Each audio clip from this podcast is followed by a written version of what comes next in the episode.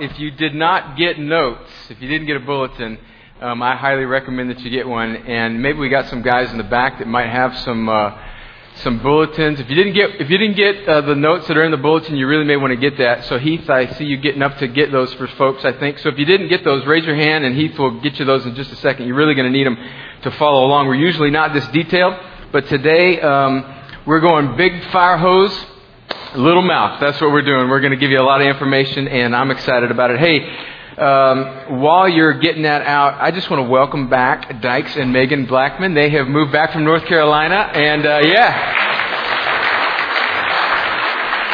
they. Uh, they were up there for a year, and then Dykes got a great job offer back home, and so we are thankful that our prayers worked to woo them back home. Um, we were we were praying that they would come back, and so uh, they did, and it's really great to see them hug their necks. They're getting settled back into home. Well, hey, um, uh, as you know, probably today we are uh, taking a little pause out of our Mark series to handle a big, big issue. And um, what we're going to be talking about today is God's sovereignty in salvation. And it goes by several other terms in church history and in theological circles. Um, probably most notably, maybe most um, well known, the, the subject of predestination. And um, if nothing else, you cannot accuse us of shirking the big issues. We got sex and dating going on in the youth group and talking about predestination on Sunday morning with the adults. So, um, uh, so what we're going to do today is I'm going to, I'm going to say a few things before I read some scriptures. We are going to read a lot, a lot, a lot of scriptures today. I have just about every scripture that I'm going to read written in your notes. And here's what I would recommend. About halfway through, we're going to settle down on three particular passages out of Romans, Romans 8 and then Romans 9 and then John 6. That's where I think you need to probably open up your Bibles and work through it with me. But before that, I'm going to read a whole bunch of scriptures, probably 20, 30, 40 scriptures, and I'm going to kind of fly through them to make some points, and it would probably not be profitable for you to try and flip through all of that. You can just kind of, we'll have it up on the screen, and you'll have all those scriptures written down there. So just kind of follow along with me on that. But let me say a couple things. Number one, this is, what I'm doing today is a very broad overview of probably, not probably, I think definitely, the most complex spiritual truth in the universe. Okay? So this has been being wrestled. This has been wrestled with since about the 300s. And we've gone about 1700 years and still we haven't quite solved this and there's been much discussion and, and uh, many, many volumes of books written about this. And so there's, there's much more that can be said regarding every point along the way that I'm going to make, but I'm going to try and resist that to be too detailed so that I can give you kind of a bird's eye view of the issue. Now, the second thing I want to say is that inevitably, um, this will produce questions. I understand that. I'm not just going to throw spaghetti up on the wall and walk away from it. Um, uh, what we'll probably be doing is having some follow up um, sessions at the point question and answer type of venues where uh, I would love to sit down with you, with a group of you, and talk through anything, uh, any questions, any follow up things that you may have. The third thing I want to say, and this is really important for me, guys is that this is an issue that we must approach with tremendous grace for one another. This is an open handed issue for me. What do I mean by that? If you've been around Crosspoint for a while, you know that there are things, there are truths of the Scriptures that we hold in a closed fist. And these are things that we will not budge on. They're things like that the Scriptures are completely inspired, that that God is Father, Son, and Holy Spirit, the Trinity. We believe in the sinfulness of man, the necessity of salvation, the, that Jesus is the only way, that there's a real heaven, there's a real hell. Uh, and so those are things that all Christians, regardless of where they fall in this particular uh, discussion, these are things that all Christians believe, and, and that is what we hold firmly to. But there are many other issues of the Christian faith that are really hard and really controversial and these are things that I believe that Christians can genuinely disagree on, but still coexist in loving fellowship together. For me, and, and I want you to know this, I need you to hear my heart on this. This is an open handed issue. You do not have to believe or have the same conviction that I do on this matter. This is not a requirement for membership or service or anything. You can be a vital part of Crosspoint if you find yourself uh, on the other side of this discussion, that's okay. You will never be asked to leave. You don't have to sign a statement saying that you believe this way. This is not part of our doctrinal statement of the church. It is an open handed issue that I have a conviction about. And so, therefore, we should approach this with great, great grace. And having said that, this may be the first time that any of you have really considered this matter. And I have been wrestling with this issue for about the past five years.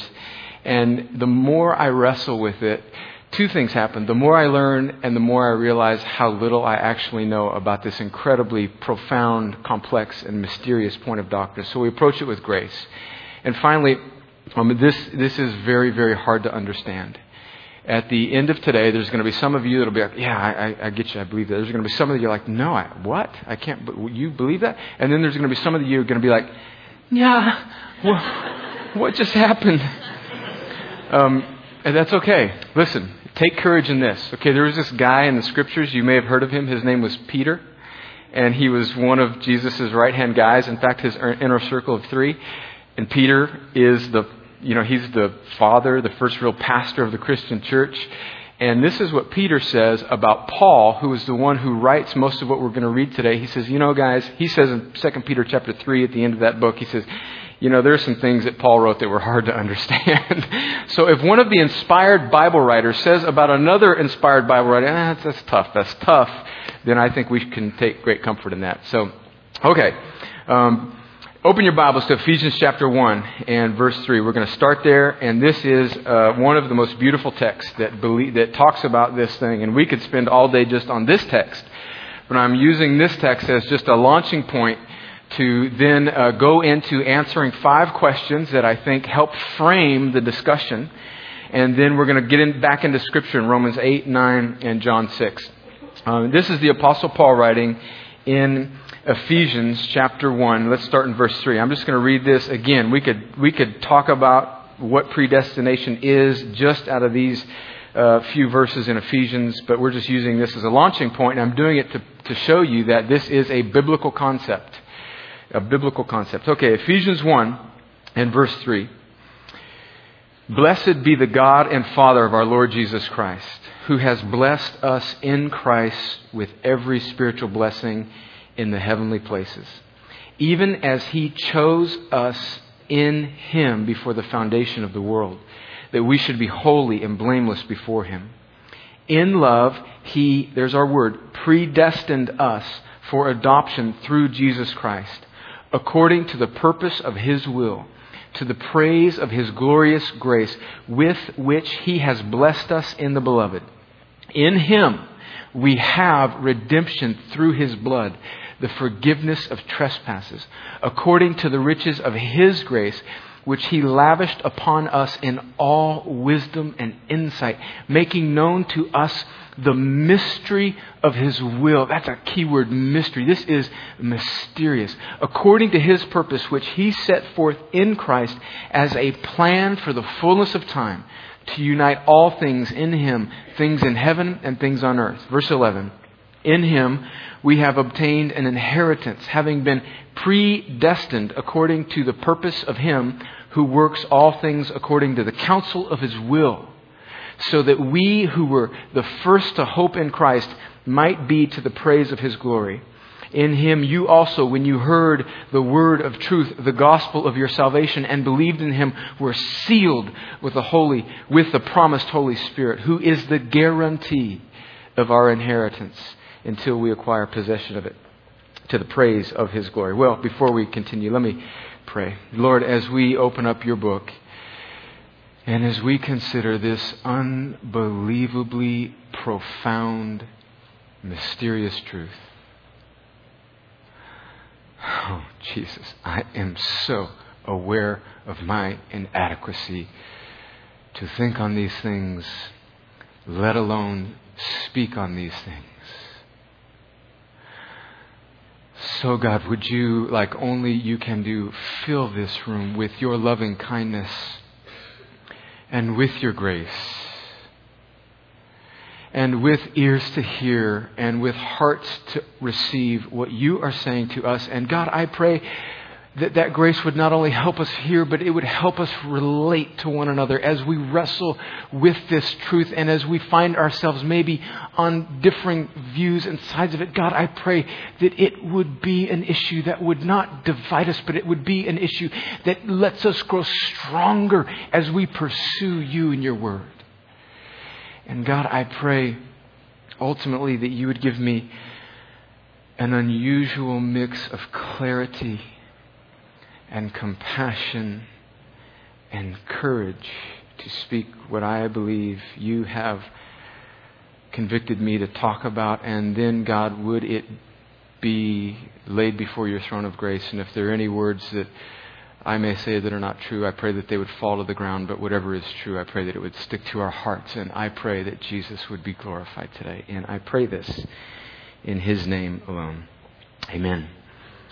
Well, in the little intro there, predestination, as you can see, it's a biblical term. It's used by the Apostle Paul often. But here's the key question what does it mean? Virtually all Christians, whether you realize it or not, whether they realize it or not, believe in some form of predestination. So at the core, the issue is do we believe because God chose us? In other words, is our belief a fruit of the fact that we have already been born again? Or did God choose us because we believed? Now, there are two options, and this fits into a wider uh, group of doctrines, and there, and many of you are f- very, very familiar with this, these terms, or vaguely familiar with these terms. Um, and it's a kind of a debate between Arminianism and Calvinism or Wesleyanism or, or uh, Reformed theology. Listen, I, I, I, and I want you to know this for the record. I, I do not defend a system. I don't, I don't consider myself a, a Calvinist, an Arminian, a Wesleyan, or I consider myself a biblicist. And so I, I don't, because when you start getting too passionate about your system, then you come across a scripture that breaks up your system a little bit, and then you have more fervor for your system than you do the truth of God. And so what I'm going to argue for today is what I believe the scriptures say about this particular topic, and I'm not trying to fit it in any other system. But having said that, I do want to give you some clarity on kind of two views, and I think the best way to go about this is to distinguish the two different um, options out there on how to view what predestination is. The first view is the one handed view, and this is what uh, the, the one handed view would hold that predestination is an act of God before creation in which He chooses some to be saved in Christ, not on account of any foreseen merit in them, but only because of His sovereign grace. The two handed view and let me stop there and say, in other words, that the, the, salvation is all God. It is all Jesus coming down with His arm, and salvation is wholly and completely, from beginning to end, an act of God. We're not talking about salva- uh, sanctification or the rest of the Christian life, but we're talking about the act of salvation from beginning to end is wholly a one-handed, completely work of God. That's the one-handed view. The two-handed view holds that predestination is God choosing believers in Christ based on the foreknowledge of their faith. So that God reaches down with one hand and the, the, the person reaches back with faith, grabs a hold of God's hand, and that's the two handed view. I hold to the one handed view. You do not have to hold to the one handed view, but I hold to the one handed view, and I'm going to talk about why. Before we get into it, let's phrase let's frame it with five questions. Number one, we need to begin with an agreement on what is God's heart. What is God's heart? Let me read some scriptures for you. Isaiah 55, verse 1. Come, everyone who thirsts, come to the waters. And he who has no money, come, buy and eat. Come, buy wine and milk without money and without price. Ezekiel 18:32, the prophet says, "For uh, God is saying through the prophet, for I have no pleasure in the death of anyone," declares the Lord. So turn and live. Ezekiel 33:11 says, "Say to them, as I live," declares the Lord, "I have no pleasure in the death of the wicked, but that the wicked would turn from his way and live. Turn back." Turn back from your evil ways. For why will you die, O house of Israel? 1 Timothy chapter 2 Verses 3 and 4, this is good, and it is pleasing in the sight of God our Savior, who desires all people to be saved and to come to the knowledge of the truth.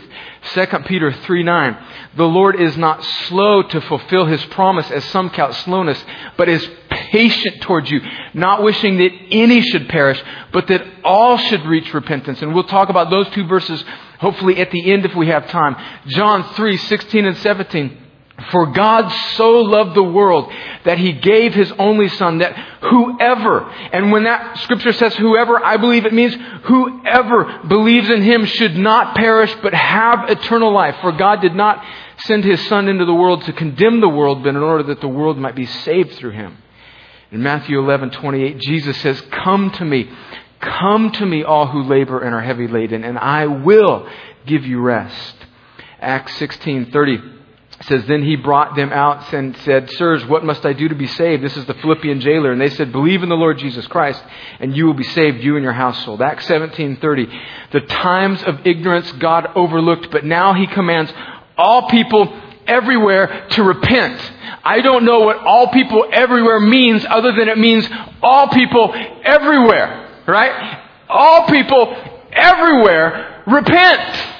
That message is going out to the whole world. Romans 10, 11 through 13, for the scripture says, everyone, and I don't know what everyone means, unless it means everyone who believes in him will not be put to shame. For there is no distinction between Jew and Greek, and that's a biblical way of saying everybody, for the same Lord is Lord of all, bestowing his riches on all, and I don't know what all means, unless all means all. I think I'm making my point clear on that. Okay. And, and all who call on him for everyone who calls on the name of the Lord will be saved. Revelation 22:17 the spirit and the bride say come come and let the one who hears say come and let the one who is thirsty come let the one who desires take the water of life without price but we refuse we all refuse. John 5, 39 through 40, Jesus says to the religious people of his day, You search the scriptures because you think that in them you have eternal life, and it is they that bear witness about me. Yet you, and I don't know what that you means other than if it doesn't mean you and me, everybody, you, me, we all refuse to come that we might have life. John 12, 47 through 48 says, If anyone hears my words and does not keep them, I do not judge him, for I did not, and this is Jesus speaking, for I did not come to judge the world, but to save the world. The one who rejects me and does not receive my words has a judge. The words that I have spoken will judge him on that last day. And Acts 7:51, Stephen, as he is being martyred here, says, You stiff necked people, uncircumcised in heart and ears, you always you always resist the Holy Spirit as your fathers did, so do you. And Romans 10, verse 21 says, But of Israel, he says, All day long I have held out my hands to a disobedient and contrary people. That is not just Israel, that is all humanity, that is us. So there's four things that I think we need to agree upon about God's heart. Number one, that God's heart is a heart of love. God loves His world, His creation, His universe. He has a heart of love. Point number two, no one who comes to God will be turned back. Point number three, God invites all people everywhere to come to Him and trust in Jesus for life. But the sad truth is, point number four, but many, many do not. Why? Why is that? Well, that leads us to the second question. What is the condition of humanity? And I am about to read some scriptures to you that run absolutely contrary to the self help, self esteem culture of American Christianity that wants to make it all about us and feeling good. We live in a world where Oprah dominates and where we do not understand the true condition of the human heart before that heart is rescued by God. What is the condition of humanity? What, what has sin done to us? Romans 5, verse 12, it says, Therefore, just as sin came into the world through one man, and death through sin, and so death spread to all men because all sinned. I don't know what that all means unless it means all, and that includes you and me. Genesis 6 5, right before the flood, it says, The Lord saw that the wickedness of man was great in the earth, and that every intention of the thoughts of his heart was only evil continually. And you say, Well, God corrected that problem and wiped them all out with a flood. Well, you know, Noah messes it up right after he gets off the boat. I don't have time to tell you that story. John 8 34, Truly, truly, I say to you, everyone who commits sin is a slave to sin. That's Jesus speaking. The fallen mind, which is every person on this earth before they are seized by Christ, is a slave to sin. We have a thousand different types of social medicine that make us feel like we are not slave to sin, but we are. Romans 8, verse 7. For the mind that is set on the flesh, which is every mind before it comes to God. There are not pretty good people and wicked people. There are only wicked people. For the mind that is set on the flesh before it comes to God is hostile to God. For it does not submit to God's law. Indeed, it cannot. Oh, 1 Corinthians 2:14 the natural person in other words the person before they are seized by Christ does not accept the things of the spirit of God for they are folly to him and he is not able to understand them because they are spiritually discerned. Ephesians 2 1 through 3 this is an incredible passage. And you that's us, not just the Ephesians, everybody. You were dead in your trespasses and sins in which you once walked, following the course of this world, following the prince of the power of the air. The Spirit is now at work in the sons of disobedience, among whom we all, and I don't know what that all means unless it means all. We all once lived in the passions of our flesh, carrying out the desires of the body and the mind, and we were by nature children of wrath like the rest of mankind. Colossians 2:13 saying virtually the same thing in a shorter way, and you who were dead in your trespasses. And the final nail in the coffin of human goodness is found in Romans chapter 3. Let me read it and in the first couple chapters of Romans 1, 2, and 3, Paul is building a case that no flesh can be justified before God. Whether it's the Jews that have the law, whether it's the Gentiles that do not, whoever it is, no flesh can be justified and is righteous before God. And in Romans chapter 3, a stinging critique of the human condition. The Apostle Paul writes this, compiling together some Old Testament Psalms. He says in Romans 3, verse 10, As it is written, none is righteous no, not one. No one understands. No one seeks God. I don't know what no one means unless it means no one. All have turned aside. I don't know what all means unless it means all of us. Together they have become worthless. No one does good, not even one. Their throat is an open grave. They use their tongues to deceive. The venom of asps is under their lips. Their mouth is full of curses and bitterness. Their feet are swift to shed blood, and their path are ruin and misery. And the way of peace they have not known. There is no fear of God, their creator. There's no fear of him before their eyes. Verse 19, now we know that whatever the law says, it speaks to those who are under the law. That's not just the Jew, it's the Gentile who he makes the case in Romans 1 is under this universal law that we can see and are without excuse.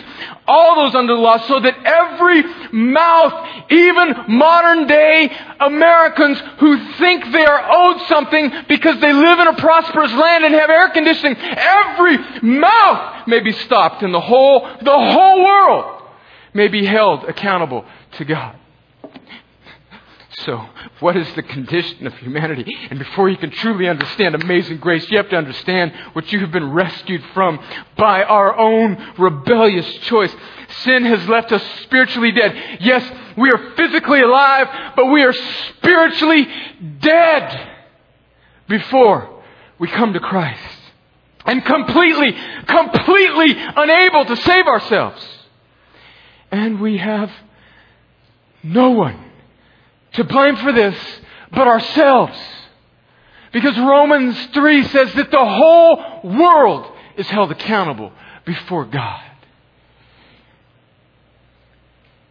Point number three dead people cannot make choices in the sense of coming to God. Dead people cannot choose to dig themselves out of the grave and become alive to God.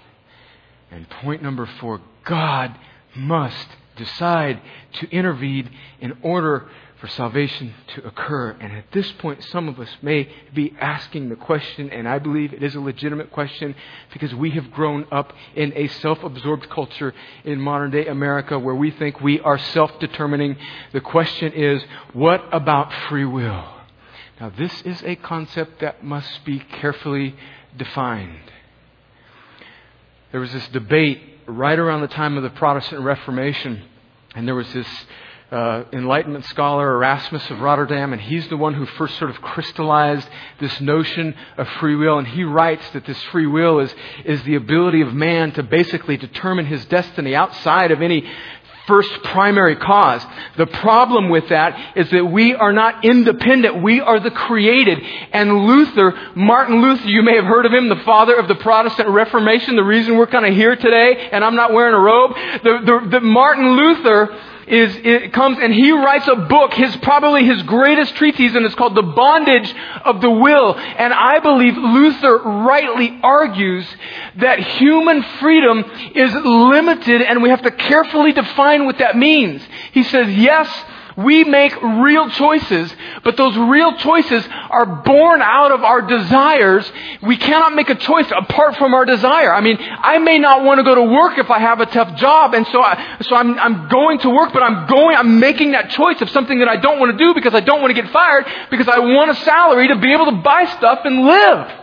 And so he says that we make real choices based out of the desires of our heart, and we cannot do anything apart from our desires. And the human heart is fallen and wicked, and at its base, before it comes to Christ, desires nothing but selfishness. So yes, we have real choices that we make that make a difference, but we are not completely autonomously free from our Creator. Scripture, point number two, nowhere says that we are free in the sense of being outside of God's providential control. Read Proverbs 16 sometime. Proverbs 16, 9, it says that the mind of a man plans his way, but the Lord directs his steps. And even in a seemingly uh, random event like the casting of lots and the casting of dice. In Proverbs 16 verse 33 it says that the lot or the dice or the random chance is cast into the lap, but every decision is from the Lord. Even what seems random in our reality is decided on by the Lord. That should give us great comfort. But I'm getting off track, so let me get back. Due to sin, we are unable. Remember? Indeed, it cannot, Romans 8:17. The mind cannot submit to God. We are unable to do right apart from God's power.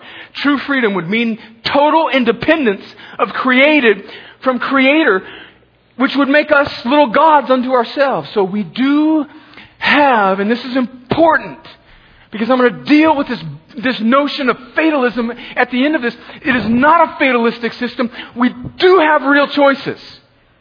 You can be an Auburn fan or you can be a Georgia fan. You can be a USC fan or you can be a UCLA fan. And obviously you have choices in much more complex issues in the life.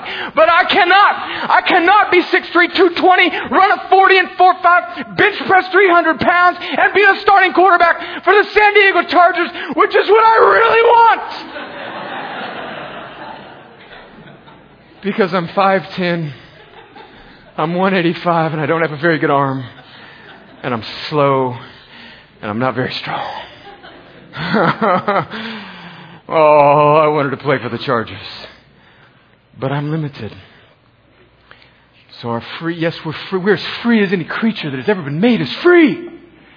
And you have real choices that you can exercise every second of your life, but you are not free outside of God's providential control. It leads us, and we're winnowing it down now we're winnowing it down. This leads us to our fourth question. So, how are people saved? Because they're dead.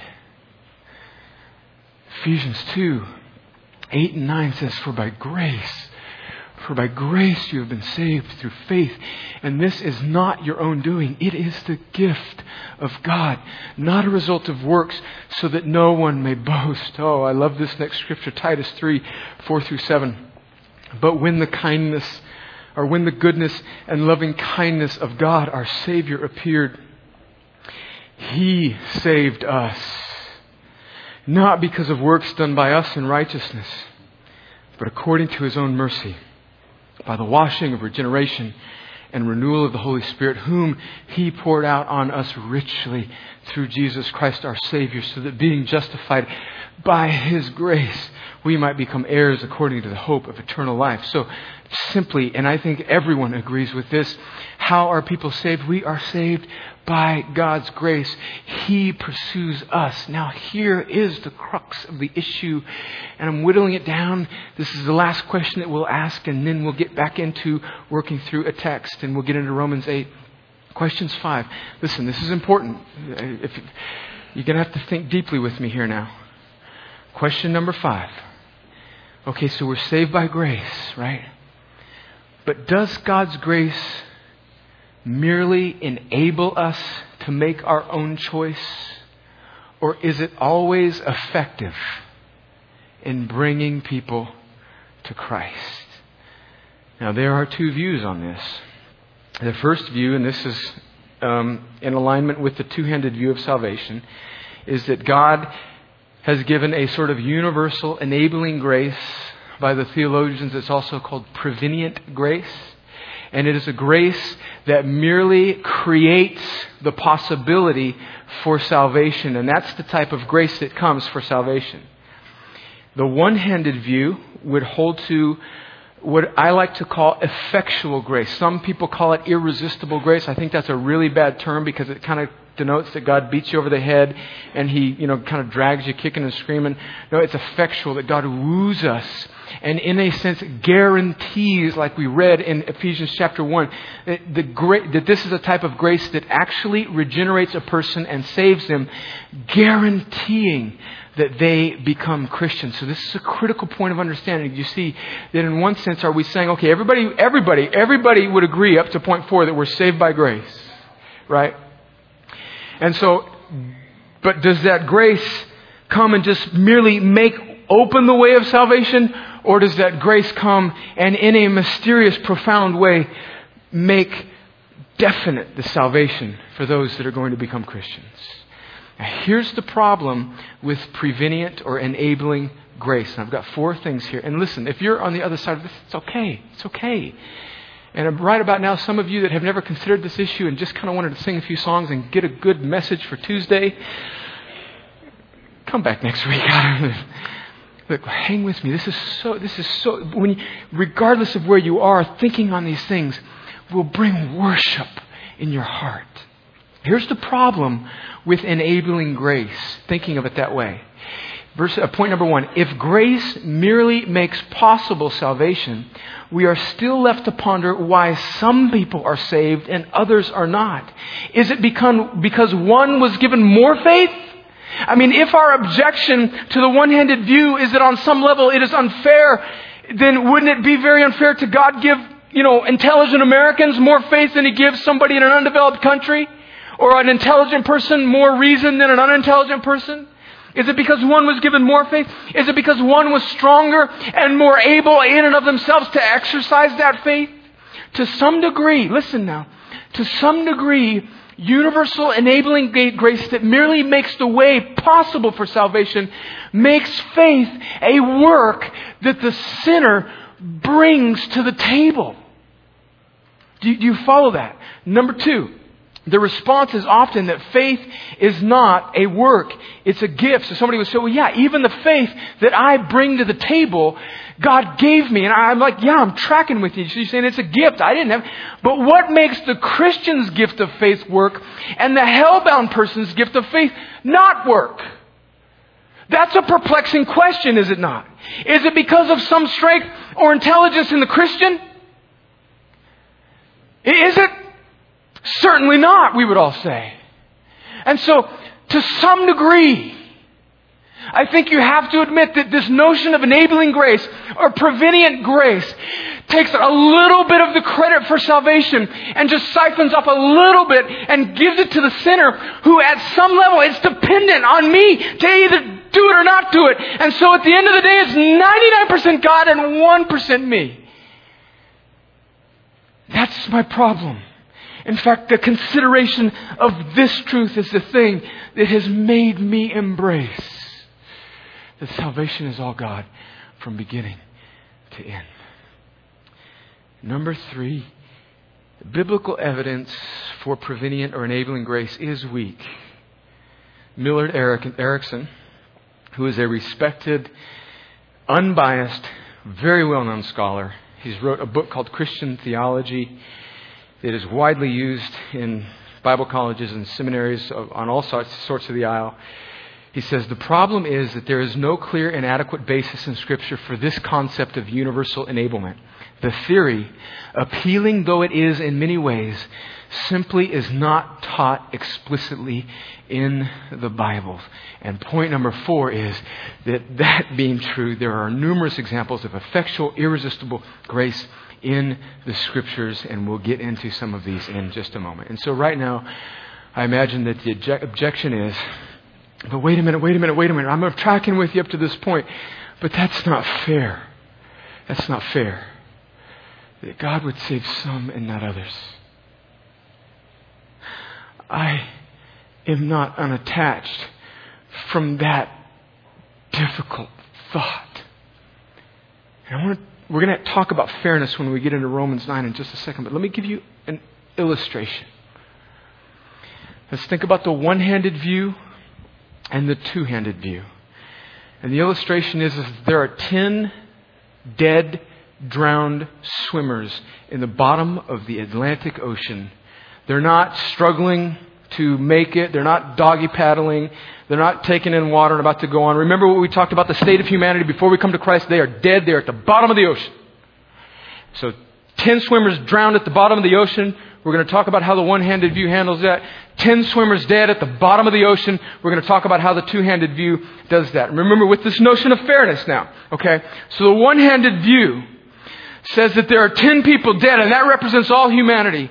And that the Holy Spirit, with the effectual call of God, the wooing, guaranteeing grace, dives into the depth of humanity in the person of Jesus Christ, lives in this world, and grabs seven of them and brings them and puts them on the shore, brings them back to life, and so loves them and guarantees to them that they will never jump back in that water. And it's not that God didn't love all the swimmers, but all of us made our own choice. Remember, this is the complexity. That all of us, because of our own choice, are dead. That's the mystery that we're dead and God made it. It's hard to understand and we'll get to it in Romans 9. But the good grace of God dives in, grabs seven of them, puts them on land, resuscitates them. Although they may have tough time on that land, He will, through His love and persevering mercy, guarantee that they never forsake His goodness. And over on this side, now, hey, we say, oh, well, what about the three? And over on this side, over on this side, the two handed view is that the Spirit of God jumps in through the person of Jesus, resuscitates halfway or whatever, brings them back just enough to bring them all up to the surface, lets them all breathe, and says, okay, now you decide, you decide. And the reality is, because every biblical Christian believes in the reality that there is a real hell, so we can't say that all of them are saved. The reality is, is that Jesus there is saying, okay, now you make your own decision, and three of them float back down, and seven of them get up off onto the shore, kind of because they exercised it more for some reason than these three did, and they get up there, and oh, by the way, during their time on that shore, some of them can jump back down in there. And so if you think that this is unfair, do you not think that this is unfair because you have a God that can do anything and save anybody and for him to stand idly by while some jump back in? Is that not unfair also? So our real objection, friends, is that anybody would go to hell. Anybody would go to hell. And we have to deal with that question. But the objection is not that God is cruel in this way and fair in this way. Do you understand the dilemma? With that, let's go to Romans chapter 8.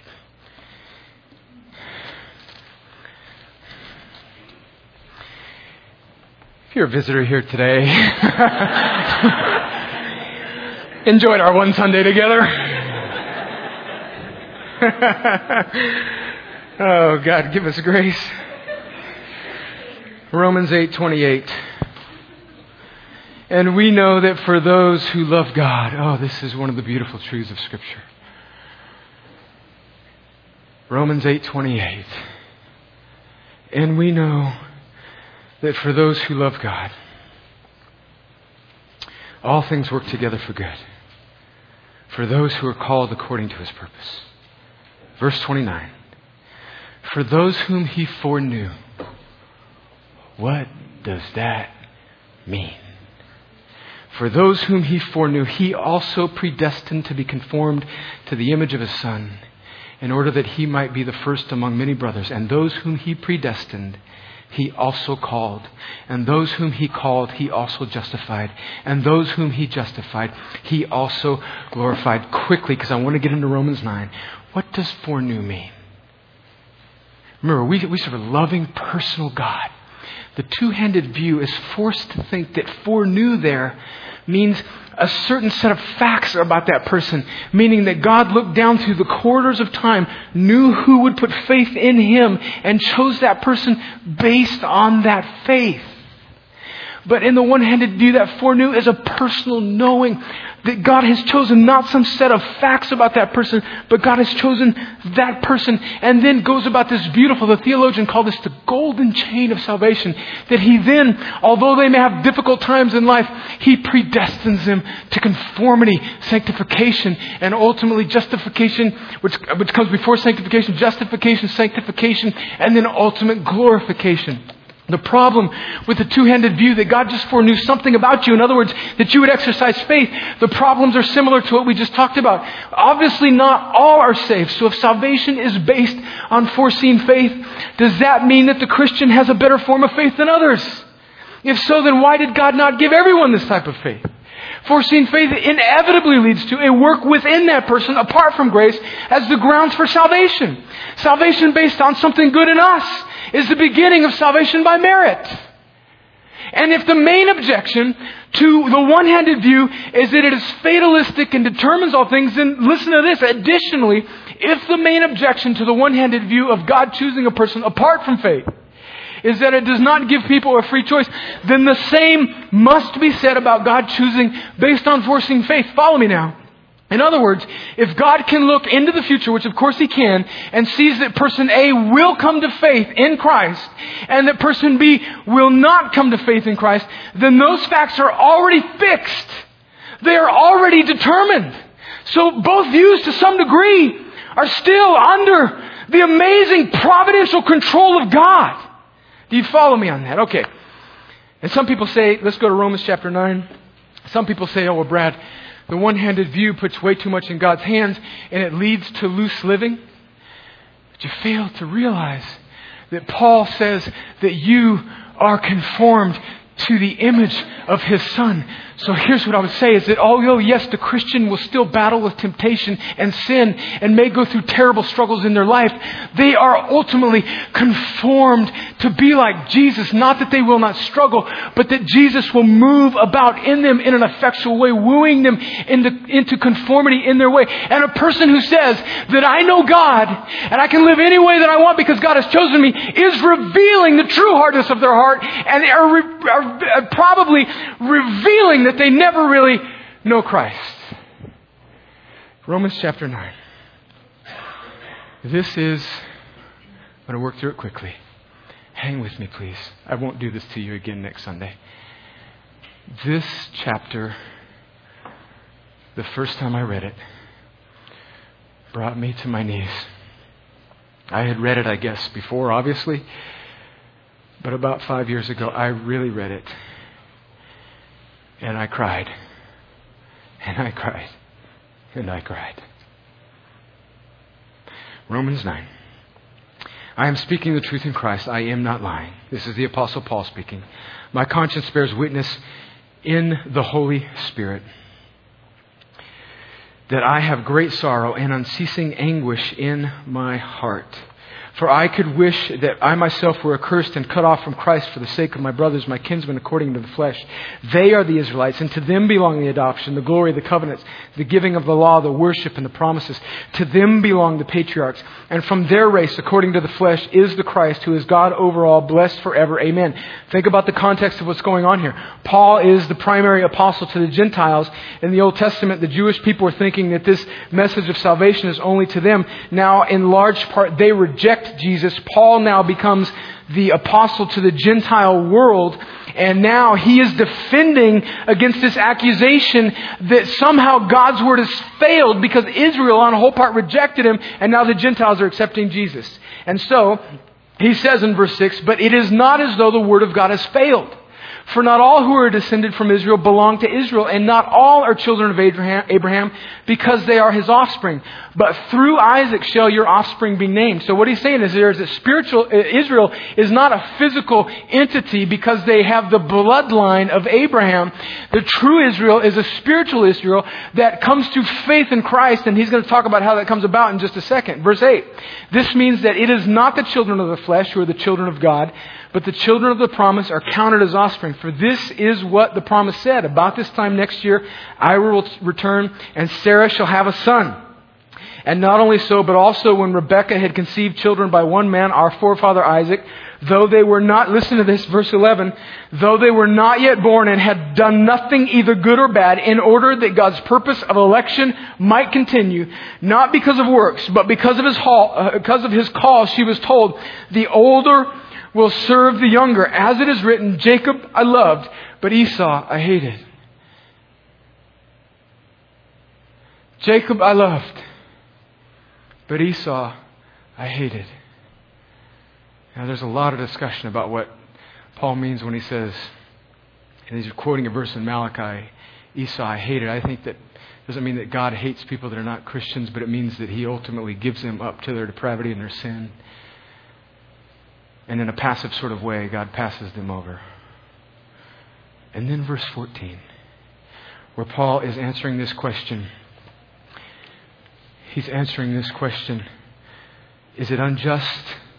Because this is, he's, look, he's, he's anticipating the same question that we have. Isn't it unjust for God to choose Jacob and not Esau? Or, in other words, on a grander scale, some people for salvation and not others? Verse 14, what shall we say then? Is there injustice on God's part?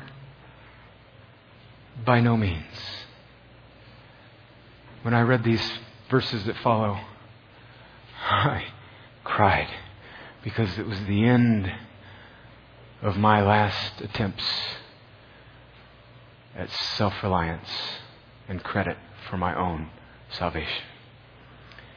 Verse 15 For he says to Moses, I will have mercy on whom I have mercy, and I will have compassion on whom I have compassion. Verse 16. So, so then, listen to these words. So then it depends not on human will or exertion, but on God who has mercy. For the scripture says to Pharaoh, For this very purpose I have raised you up, that I might show my power in you, and that my name might be proclaimed in all the earth. Verse 18. So then, he has mercy on whomever he wills, and he hardens whomever he wills. And at this point, I think if we're not human, if we don't have a pulse in us, I mean, we would not say, whoa, whoa, whoa, whoa, whoa, whoa, what? Really? And then he anticipates our next question, but that's, that's, that's unfair. And what follows is, I believe, the hardest few verses in the entire Bible. Verse 19, you will say to me then, why does he still find fault? I mean, if in some sense God has foreordained all things, then how am I still a responsible creature? For who can resist His will? Verse 20.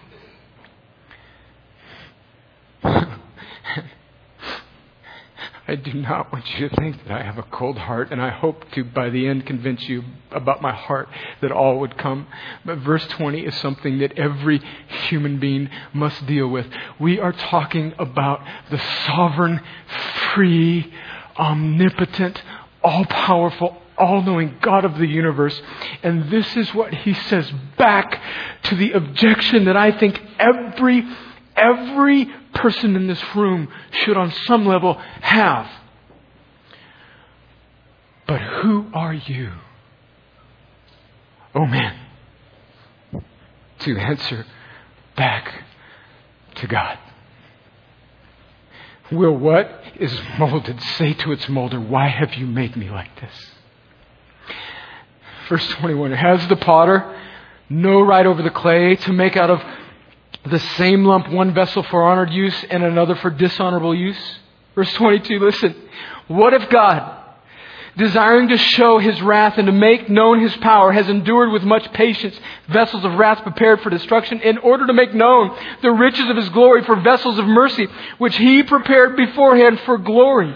Even us, whom he has called, not from the Jews, but also from the Gentiles. Now let me stop here and say, that there are two different interpretive thoughts on this passage. The open-handed view, or the, I mean, the one-handed view says that this refers to not just nations, and what's in view here is, is individuals and nations, I believe, but Jacob and Esau, these two individual real people, then through their descendants become nations that have a play in redemptive history through the rest of Scripture. Jacob becomes Israel, Esau becomes Edom, this nation that's at war with Israel. And so the thought is here, well, surely, and I believe it's an attempt to soften the, the, the, depth and the hardness of this truth, is that this is just talking about nations. That certainly God wouldn't choose individuals like that. That this is talking about the nations that sort of, you know, in lineage come through Jacob and Esau. And that's the two-handed view. The one-handed view would, well, yeah, this is hard, but I believe it refers to individuals and nations. Here's the point. It's much debated, but I think the idea is, and I think it's answered quite clearly in Paul, that who are we, O oh man, to tell God how to be God? And if we say that this is just about nations and not about Israel, I mean, uh, just about nations and not about individuals, well, poor saps Jacob and Esau, who it was about them and they were individuals.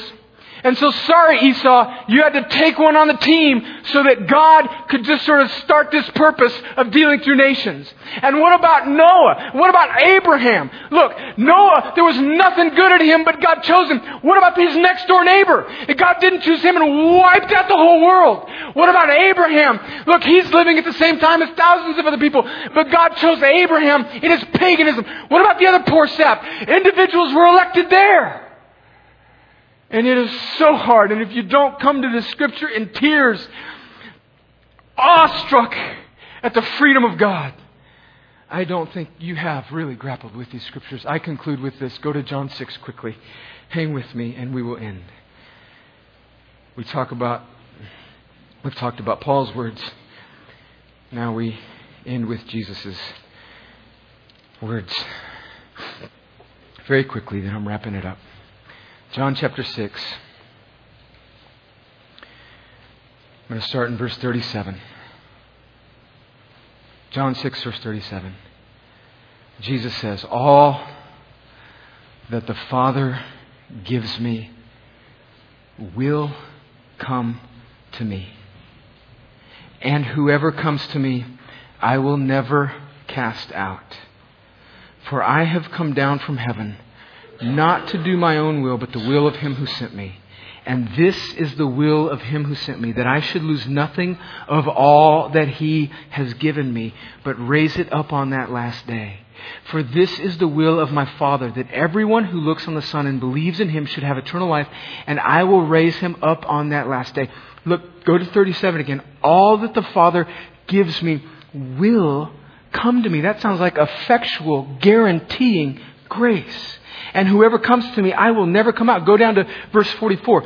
No one can come to me unless the Father who sent me draws him. And go to verse 65. It says, This is why I told you that no one can come to me unless it is granted to him by the Father. Three quick impossibilities that I believe Jesus' words here um, present to us. And then some final thoughts, and then we'll wrap it up. Number one, it seems very clear to me that it is impossible for a person to come to Christ apart from being drawn by God. No one comes to the Father unless they're drawn by me.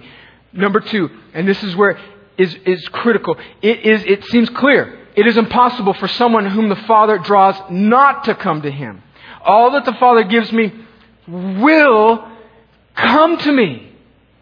And point number three, as far as an impossibility that seems clear here, is it is impossible for a person who is drawn and who comes to be cast out. Some final thoughts. I understand the tension and the discomfort of this. I've wrestled with this for quite a few years, and I am still learning. It boils down to this, friends. I am more uncomfortable with a God who, in some level, stands idly by and has limited himself to the will of sinful men. I am more uncomfortable with the implications of that than I am with some of the very difficult implications of God being completely sovereign.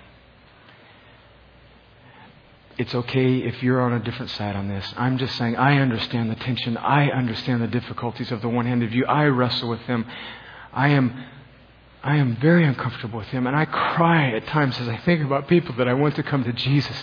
And I say, and we're going to talk about evangelism in a second, but I am more uncomfortable. I am more uncomfortable with a God who has weakened himself and subordinated his will to human will than I am with a God who is free. Over time, as I have wrestled with this doctrine, it has moved from being a struggle to me to a great comfort to me because I know that I am adopted. And I know that God has moved in my heart. And I know, I know because the Spirit of God is confirmed in my heart. Read Galatians 4, read Romans 8, read 1 John 5, that I am a child of God. And it has given me so much confidence because I know that my salvation is owing to no good thing in me, but God the Father has adopted me. The question is this ultimately, who chooses to go to heaven? Is it Satan? Certainly not. Is it man? Maybe. Is it God? I think it's God. Some common questions and we'll be done. What does this do to evangelism and prayer? Because see, the air is just something, oh, well, c'est la vie, fatalism, this is kind of everything set. If you think that way, you do not understand the scriptures. Because right after Paul writes Romans 9, he writes Romans 10, and in Romans 10 he says, But how will they hear unless somebody goes and preaches to them? How beautiful are the feet of those who bring good news. So you have to realize that this is set forth in the context of Paul's life, who isn't living fatalistically, who isn't living like everything is a done deal. He's planting churches. He's getting beat. He's getting shipwrecked. He is doing whatever it takes. He's compelled by the Holy Spirit to reach whoever. He's preaching to everybody because in Paul's mind, although he knew there was a God outside of time who was sovereign over everything and providentially in control of everything, as far as Paul was concerned and as far as I'm concerned, every person in this world, every person sitting in this room has a real choice to make, either to receive or reject Christ. So I will preach the gospel to every person knowing that God can get a hold of their heart and it depends not on the fallen will of a man, but it depends on God who is rich in mercy, as Ephesians 2 says. How is this not fatalism? Oh, listen to this. This is from an old historic church document called the Westminster Confession of Faith. It's a Presbyterian thing. I'm not Presbyterian, we're not Presbyterian, but I think it's a really good way of putting it. It's in chapter 3 of that confession. It says, and this is mysterious. It says, God from all eternity did by the most wise and holy counsel of his own will freely and unchangeably ordain whatsoever comes to pass. Yet so, as thereby neither is God the author of sin, nor is violence offered to the will of the creature. In other words, God does not violate the will in as much as that creature has a will. He does not do it. So God Human, human freedom and the sovereignty of God are not two opposing forces on the same plane. God has a way of being sovereign that can magnify it, go beyond human uh, uh, comprehension, as Roman, as Reynolds read in Isaiah 55, that His ways are higher than our ways. So He can be sovereign in all things, but yet you have a real choice to work out your life and respond or reject to Christ in this life. Point number three and I have such compassion for this. My loved one is not saved. What hope do I have? You know what your hope is? Your hope is not in that person. Your hope is in God. Ephesians 2, 1 through 10. Take the time to read it. I referred to it earlier. You were dead in your trespasses. And then in verse 3 and 4 it says, But God, who is rich in mercy. This doctrine does not say that God is some mean tyrant casting people away, but it portrays a God who is rich in mercy. I have loved ones that are not saved, and so what I'm going to do is I'm going to bank on the free and rich and profound depth of God's grace rather than the fallen, broken will of that person who's doing drugs, doing their own thing, downloading porn, cheating on their wife, doing all this stuff. That's not what I'm resting in, that that person might have their own free will, turn towards Christ. I'm banking on God who is free and rich and deep in His mercy. And God may very well be calling you to be the means by which He brings about the end in their life. So you can't just settle on Romans 9, that it not depends not on human will, but on God who has mercy. Then you have to live out Romans 10 that says, now how beautiful are the feet of those who bring good news. Our hope for our loved ones that are not saved is God, who is rich in mercy. I'm doubting my own salvation. What should I do? Listen, doubt is not unbelief. A guy we like to call John the Baptist doubted Jesus. Right? And let me throw something out at you. The fact that you're doubting is kind of indicative that you're probably a Christian or you're on your way to becoming a Christian. People that don't love God and don't care about God tend not to care whether or not they care about God.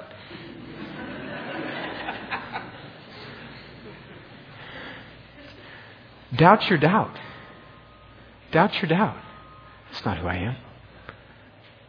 That's not who I am. Read Romans 8. Read Galatians 4. Read 1 John 5, where the Apostle John says at the end of that in chapter 5, he says, I write this letter so that you may know that you are His. doubting, doubting is a normal part of the Christian experience. Doubt your doubt. You struggling? with some doubt, get around some Christians and let the Spirit of God grab a hold of your heart and confirm for you that you are His.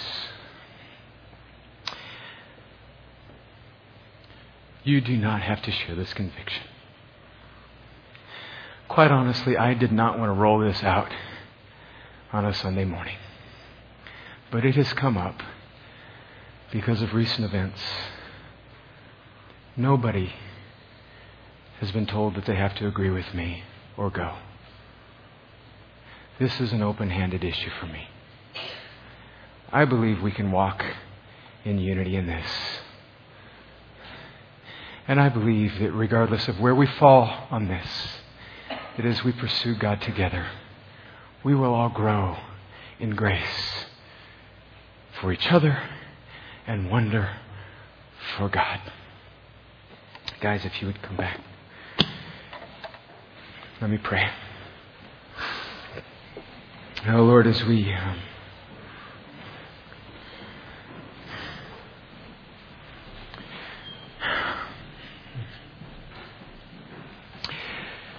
Lord, as we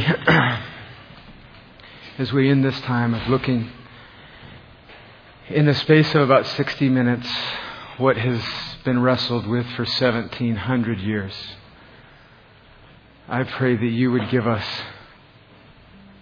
grace that is rich and free. I I pray God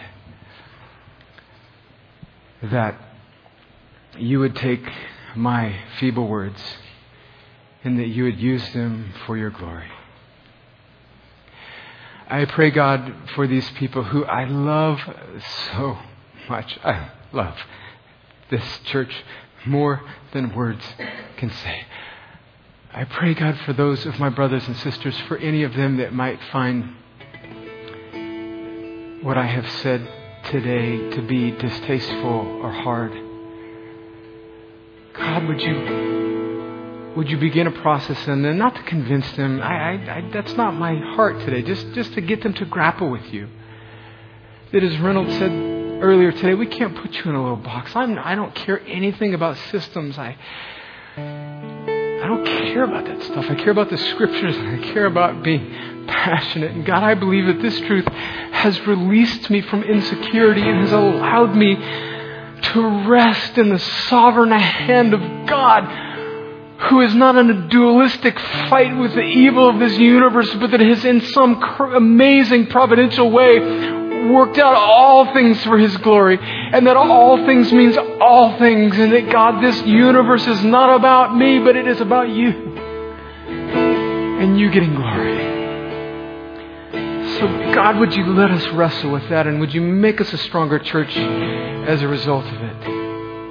And God, hears my heart because I preach the gospel every Sunday here and I make a call for a response virtually every Sunday here because my heart is a heart of an evangelist. So, God, if there's anybody in this room today that through this discussion today, it has become it has become illuminated to their spirit that they do not know you. God, would they now respond?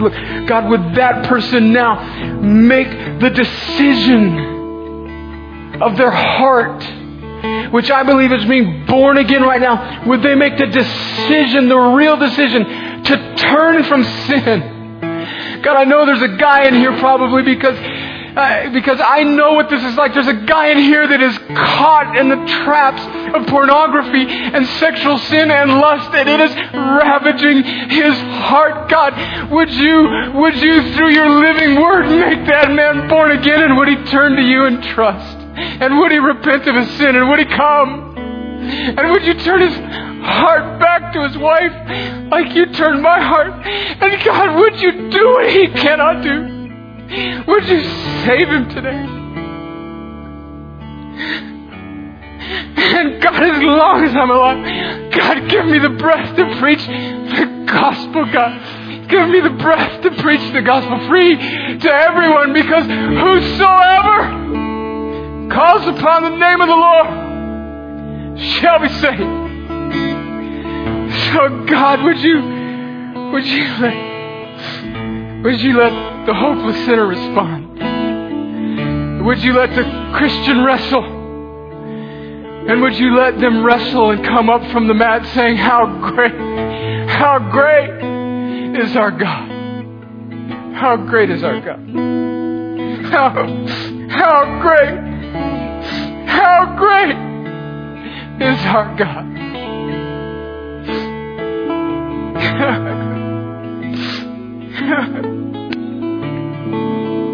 How great! How great! How great is our God?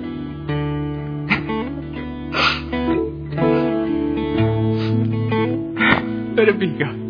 Let it be. In Jesus' lead us in